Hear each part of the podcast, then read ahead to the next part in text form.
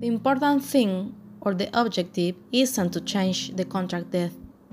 We are talking about the evolution of conscience. This body is finally nothing more than one of the many and billions of tools that we have the conscience for that evolution.